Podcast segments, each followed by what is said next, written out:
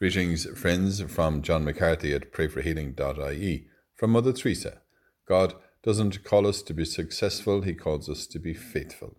Today's Gospel reading is from Luke. The Lord replied, What sort of steward then is faithful and wise enough for the master to place him over his household, to give him their allowance of food at the proper time? Happy that servant if his master's arrival finds him at his employment. I tell you truly, he will place him over everything he owns. Thank you, Lord, for your faithfulness. We cannot comprehend its value or its mystery.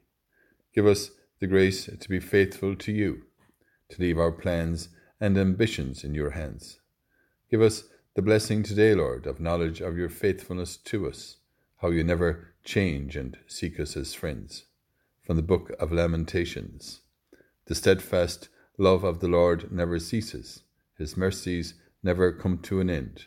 They are new every morning. Great is your faithfulness. As we pray together and say for one another Hail Mary, full of grace, the Lord is with thee. Blessed art thou among women, and blessed is the fruit of thy womb, Jesus. Holy Mary, Mother of God, pray for us sinners now and at the hour of our death. Amen.